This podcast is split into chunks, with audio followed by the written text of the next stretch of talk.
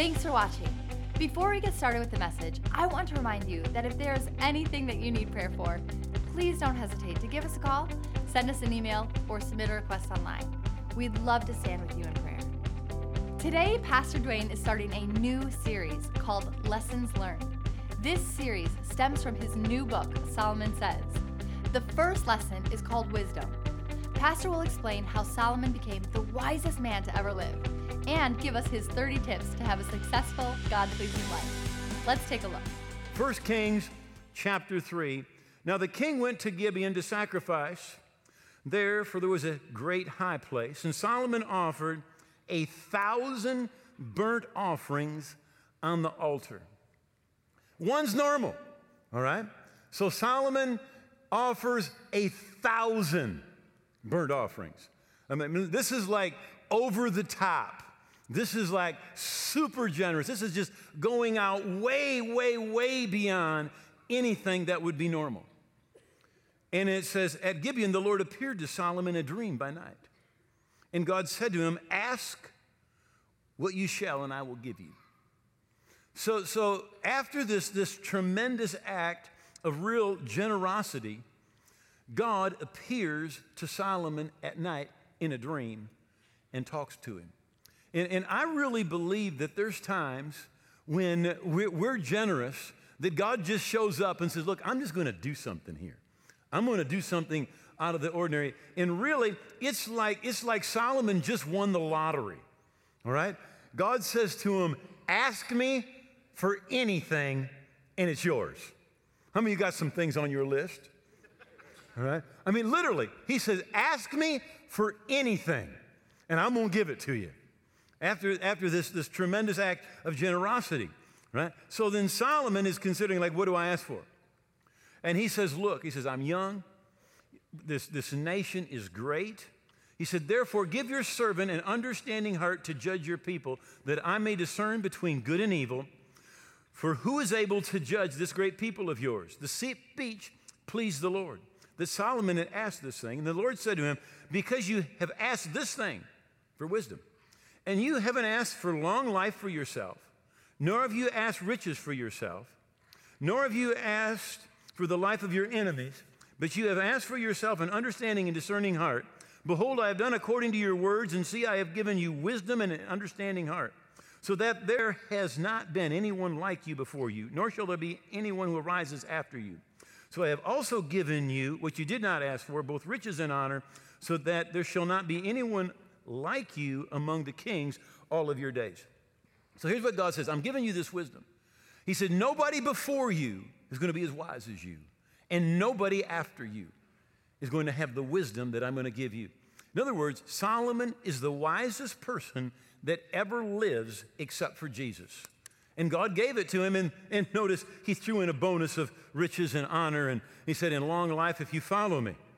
So he's the wisest man who ever lived except Jesus.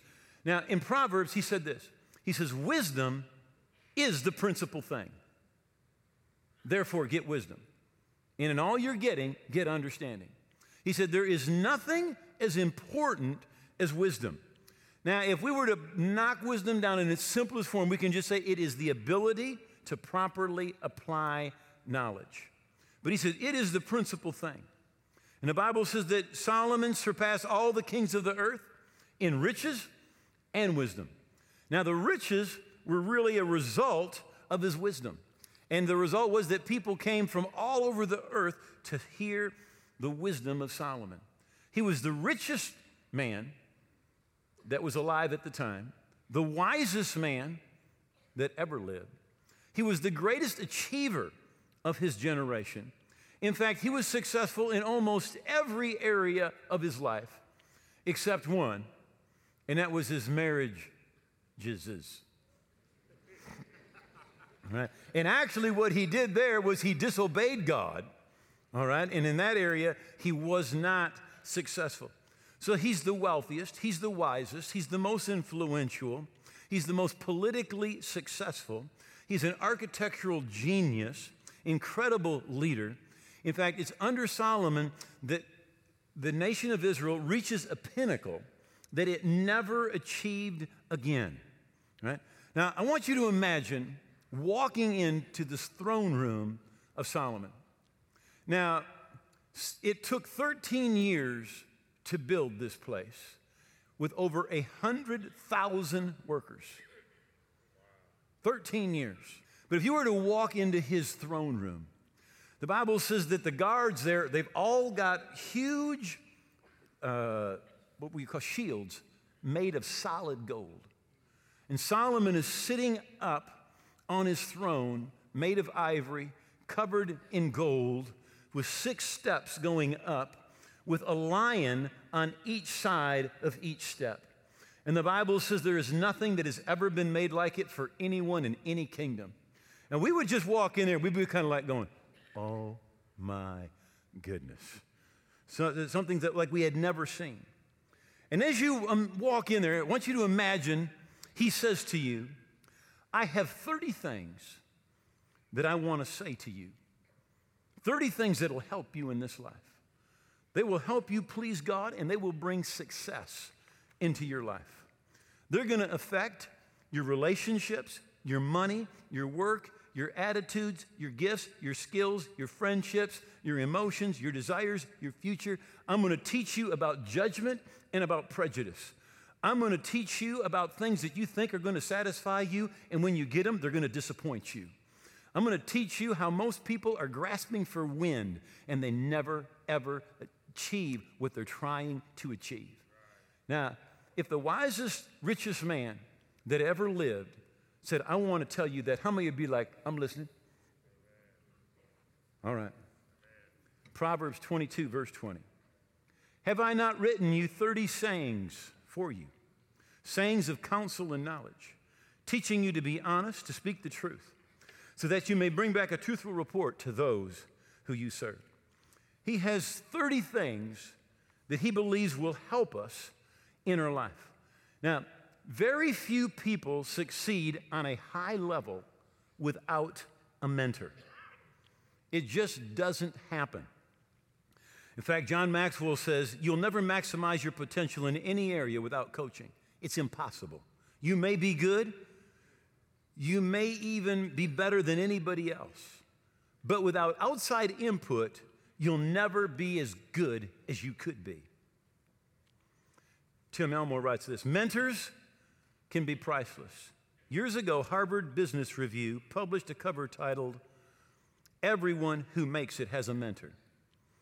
A journalist had interviewed hundreds of CEOs to find what they had in common.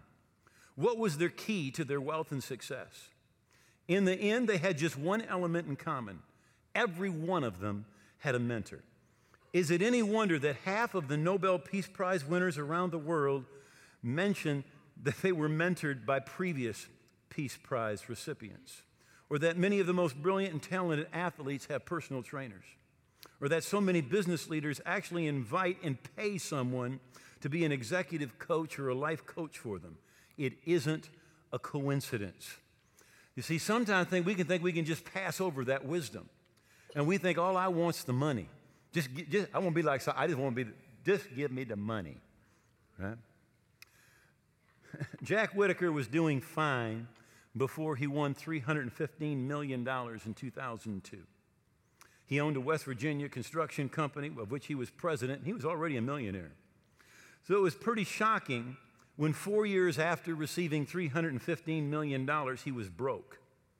Not to mention his daughter and granddaughter died of overdoses, which he thinks would have never happened without the extra money.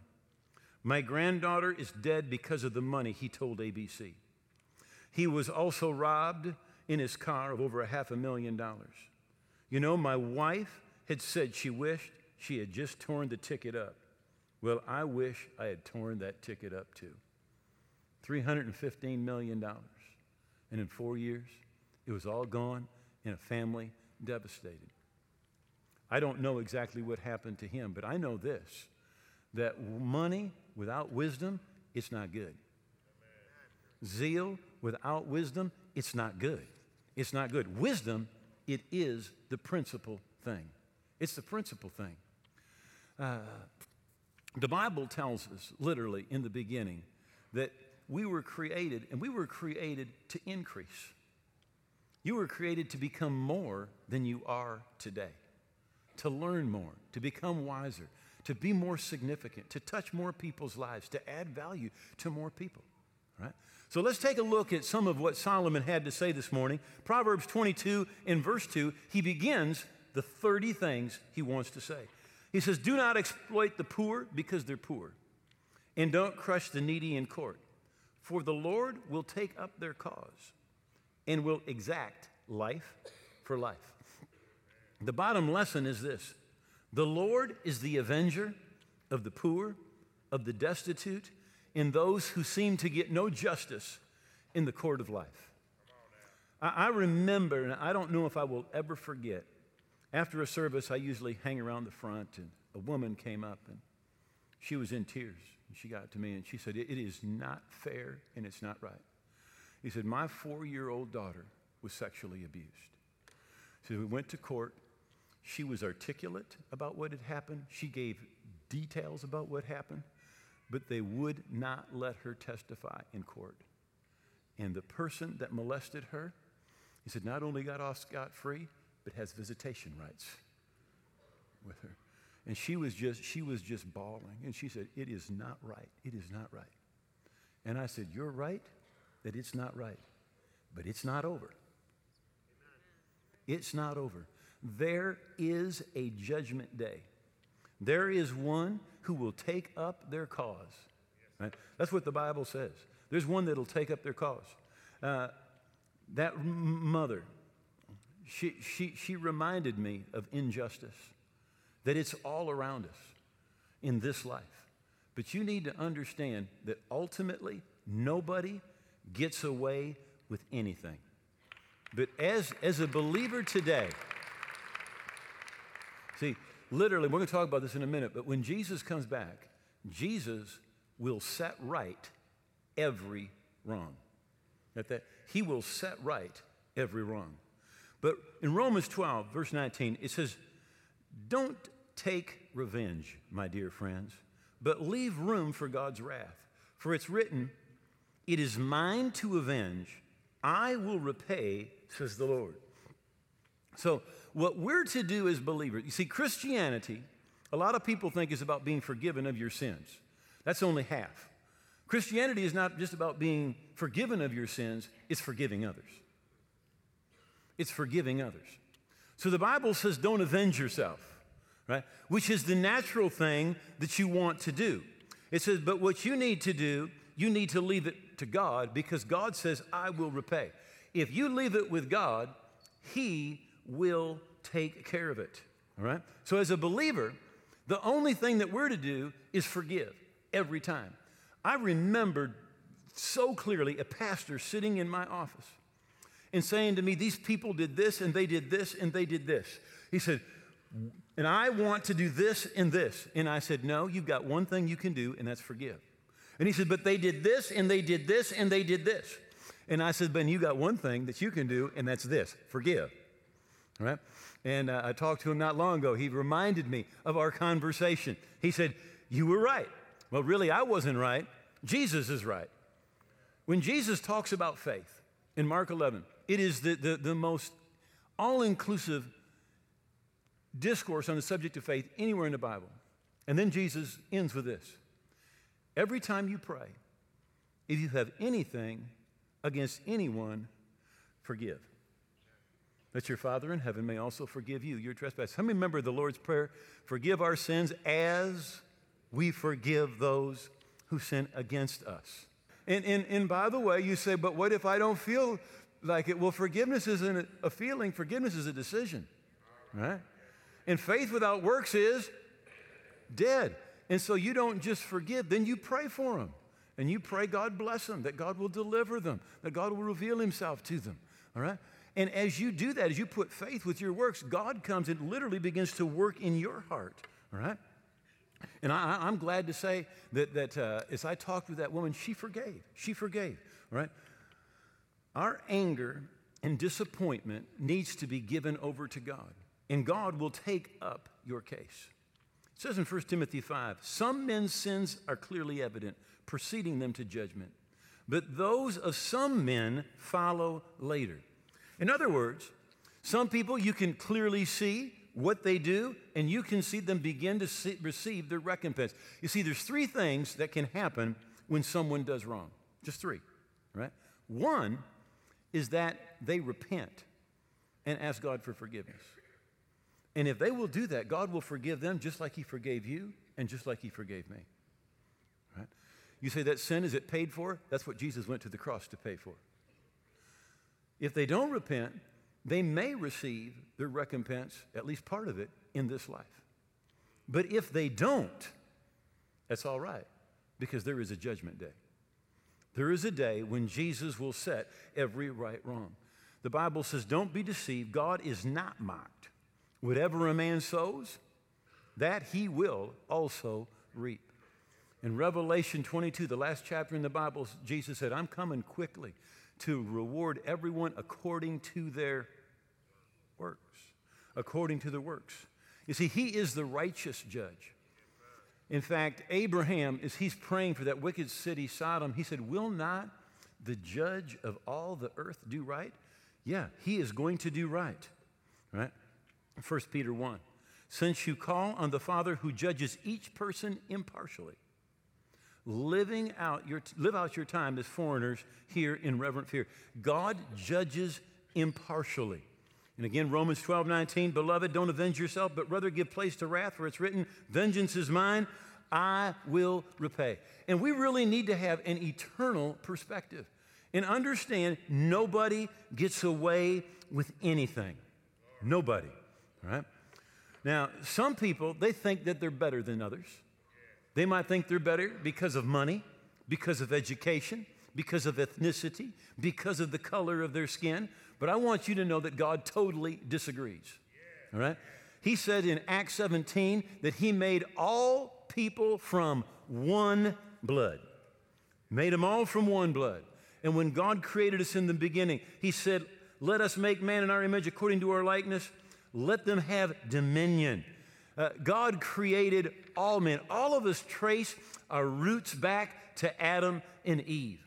So listen, every person has the same eternal value. All right? Now, in this life, listen, Jesus, Jesus said this. He tells a parable about the talents, and a talent there is actually an amount of money. It says that he gave each according to their ability one five, one two, and one one. We all don't have the same ability. I used to be six foot two. I shrunk about an inch. I'm a six foot two white guy. I could I have never touched the rim in my life. We all don't have the same giftings or abilities, but we all have the same value. Not that? Everyone has the exact same value. In fact, Jesus said, What would it profit you if you gained the whole world, but you forfeited your soul? He said, You are worth more than the entire world with a fence around it. Every person. Every person, right? And in God's view, no one has preferential status. No one escapes God's ultimate judgment. And God takes up the cause of the poor, the disadvantaged, the destitute, and those that are denied justice in this life. Sometimes we see it in this life, but there is an ultimate judgment day if we don't see it. In, uh, in the Bible, there's, there's a story about a woman named, the book, name of the book is Esther. Right? It's about a, a Jewish girl who becomes the queen of the Persian Empire. And she doesn't tell anyone she's Jewish. And there is a rather wicked man who's the prime minister. And he puts together a plot to literally have a genocide of all of the Jews. Because one particular Jew bothered him, Mordecai, and didn't bow down to him. And of course, in the end, the queen goes before the king, pleads for mercy. Haman ends up getting hung on the gallows that he made to hang Mordecai on, right? Now, the, the, the, the story shows us this, this thing, all right, that ultimately everybody is going to be judged. Some will be in this life, some won't be in this life. Now, I, I want to read to you a small portion from the book of Psalms about the return of Jesus because most of us do not understand that he comes back to be the judge, to set rights, well, excuse me, to set wrongs right. That is why Jesus is coming. All right? Psalms 110. The Lord is at your right hand, and he will execute kings in the day of his wrath. He will judge among the nations. He will fill the place with dead bodies. He will execute the heads of many countries. How many of that that was what you were thinking of? he comes back to as judge. He comes back and he will set every wrong right. Nobody will get away with anything. That sin will be paid for at the cross of Calvary, or there will be judgment day. There will be, all right? If you were abused or somebody cheated you, lied about you, see, you, don't need to avenge yourself. You need to turn that over to God. You pray for that person, right? And God, the righteous judge, will see to it that the right thing is done. God sees clearly wherever you are and whatever you've been through. He cares, He's just, and He will not be mocked.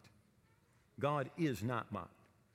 Whatever the man sows, that he will also reap. See, the end of the story is not when you say, God, I forgive them.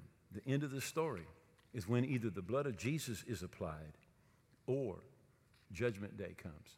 That's the end of the story. All right? Now, it's in 2 Corinthians 5, verse 19. For God was in Christ, restoring the world to himself, no longer counting or holding men's sins against them, but blotting them out. This is the wonderful message that he's given us to tell others. You know, there is forgiveness available for every person, just like there's forgiveness available for you and for me. If we confess our sins, he is faithful and just to forgive us of our sins and to cleanse us from all unrighteousness. Number two, Proverbs 22, verse 24. Don't make friends with a hot tempered person. Do not associate with one easily angered, or you may learn their ways and get yourself ensnared. uh, he's going to be focusing here on a couple of different things. But one of the things he's talking about in this particular lesson here, this little counsel or proverb he gives us, is he says, You need to find the right bunch of people to be around. You need to have the right friends, the right gang. Your posse, it's important who's in your posse. You, you need to have the right bunch, all right? And it's not that he's, he's not talking about social status or ethnicity, right? In, in fact, it is really important that when we talk about the people that are around us, when we, when we choose those people, that we find some people that are going to stretch us, maybe some people you're not comfortable with. I remember when Jeannie and I were missionaries, we lived in Mexico for seven years, and we would watch as young missionaries would come. And it was almost like supernatural the way they would get connected with the wrong people, right? They would get connected with people they felt comfortable with. And they felt comfortable with people that spoke English and not Spanish. They felt comfortable with people that weren't doing very much because then they didn't feel intimidated. Right? And so they would, they would start to hang around with the wrong people, the people that weren't speaking the language well or at all, and the people that weren't doing anything. Because if they would have hung around with the right people that were doing a bunch of things, that'd be like, oh my goodness, look at this, look at that. You know, they would have, that would have stretched them. It would be uncomfortable. But there's times when you and I need to get around some uncomfortable people. If you're a basketball player, you will never get better unless you play against people that are better than you.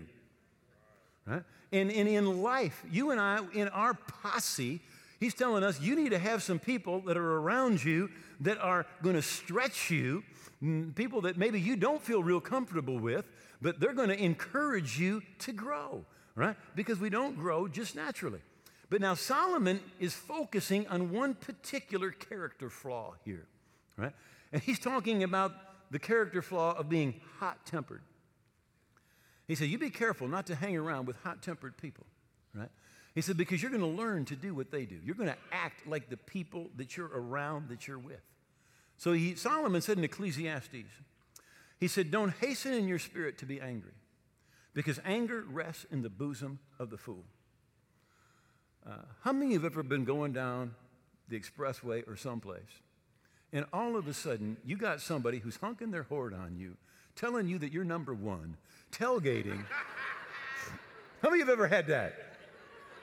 All right? And you're like, what did I do? You don't even know what you did. All right? But this person, they're just like, they explode, you know? Like, what happened? Well, in their mind, you cut them off or you did, you did something. In your mind, you didn't even know that it, that it was going on. You know, I, I remember several years ago, I went to the bank. All right? This was before we had auto deposits, you know? And I went to deposit my check. And I mean, the girl, she almost bit my head off. All right? And I'm like, what did I do? You know? And I'm literally thinking as I'm walking out to the car, what did I do? You know? And then I realized I didn't do anything. I did not make her mad. She woke up mad. She went to bed mad. You know, there's people, they've been mad for a week, some of them for a month, some of them for a year, and some of them for a decade, and some of them longer than a decade. All right? And right, they got a smile on their face, and right underneath the surface, they're ready to explode. You just say or do the littlest thing, and you don't even know you did, and they're just like, wow! And you're like, ah! What did I do? You didn't do anything. They woke up like that. The Bible says that it, it rests. It just rests right underneath the surface. And at any time, it can just explode. Right? Probably many of us know somebody that's in that condition. Now, always, it goes back to unresolved conflict. There is someone who they believe did them wrong, or something happened in their life, and they believe that it was wrong, and they have not dealt with it, they haven't gone to God. They haven't forgiven somebody. And there's that unresolved conflict. And it's, right under the surface. But the thing about unforgiveness is you think that you can, you can use it like a laser beam. But it's never like a laser beam, it's like a hand grenade. And everybody around ends up in trouble. Everyone around ends up getting affected. Your family, your friends, your coworkers, the dog, the cat, everybody. I mean, it just, it just comes on out, all right? right under the surface. Always, if you go in the back trail, it's unresolved conflict. Now, Ephesians 4, verse 26. I'm going to end with this. Not that we're done. We'll just pick up here again next week. I think my sermons are like box cars. I just unhook and just hook back up. So come back next week. We'll finish this up. All right. Be angry, but don't sin. Don't let the sun go down on your wrath. Next verse. Neither give place to the devil. Got that? Neither give place to the devil. Right? I said it before Christianity is not just about being forgiven, it's about forgiving. It's about forgiving others. Jesus said every time you pray, you need to forgive. Now, here it says this that if you don't forgive, you get angry, you don't forgive, it says you give Satan a place or a foothold. It's literally, it's like opening the door to your life, going, Devil, Come on in, mess with me. Nobody in their right mind is going to do that. But when you don't forgive, that's what it's like. You think, yeah, but they hurt me. And so you think you're going to hurt them. But listen, having unforgiveness is like drinking poison and waiting for the other person to die. That, that unforgiveness, it affects you, not them right? In fact, most of the time, you're all uptight inside and they don't even know. They don't even know what they did. It's not affecting them, it affects you. So it says here to be angry, but don't sin. Don't let the sun go down in your wrath. Deal with it.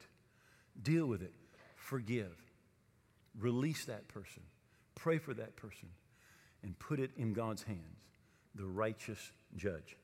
If you've been watching today, but in your heart you know you're not right with God, you're away from the Lord, you need to get right, I want to invite you to pray a prayer with me to give your life to Jesus, to receive forgiveness, to get right. And also, if you're watching but you don't know where you stand with God, as so many people, they figure when I die, I'll find out if I made it to heaven. But the Bible says in 1 John, we've written these things that you may know that you have everlasting life. You're supposed to know today that you're forgiven, that you're right with God, that you're on your way to heaven. Not when I die, I'll find out if I made it. And if you need to know today that you're right with God, I want to invite you also. Bow your head. Pray this prayer with us. Say, Oh God, I believe Jesus died on the cross. I believe his blood paid for my sins. And I believe that he rose again. Today, I give him all of my heart and all of my life. I turn my back on my old life. I'm not going to live for myself any longer. I'm going to live for Jesus every day. I thank you. You've heard my prayer, that I'm forgiven, that my past is gone, that I'm a part of your kingdom today and forever. In Jesus' name, amen. You know, if you prayed that prayer from your heart, God heard your prayer. You're right with God. You're on your way to heaven. And we want you to keep growing spiritually. In fact, I wrote a book full of bullet points to help you growing spiritually. We want to give it to you absolutely free of charge. Now, you can download it electronically, or if you'll contact us, we will send you a hard copy free of charge. And again, full of bullet points to help you keep growing in God. Keep your relationship with Jesus alive. Thank you so much for being with us. God bless you. If you just prayed that prayer with Pastor Duane, you are making one of the best decisions of your life. We are so happy for you. To receive a copy of Pastor's free book, you can go to walkingbyfaith.tv and request a copy of this book to be mailed to you. Or you can download it right there instantly. Either way, it's absolutely free. While online, you can purchase a copy of today's message, Wisdom, in the WBF store. You can also download Pastor's notes that go with this message under the On Demand page. Walking by Faith is used across the globe to spread the truth that changes lives on and off the air. To partner with us financially in this great commission, go to walkingbyfaith.tv/give. If God is using Walking by Faith to change your life, we'd love to hear about it. You can connect with us on Facebook or send an email to your story at walkingbyfaith.tv. Next week, we will be continuing Lessons Learned with Part 2 Forgiveness. We'll see you then.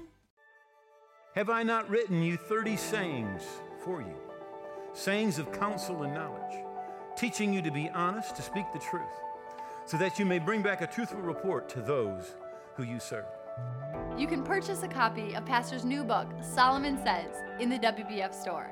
This book has 30 chapters of life changing insights on topics we deal with every day you can also download a digital copy of this book for free. All the information is on the homepage of walkingbyfaith.tv.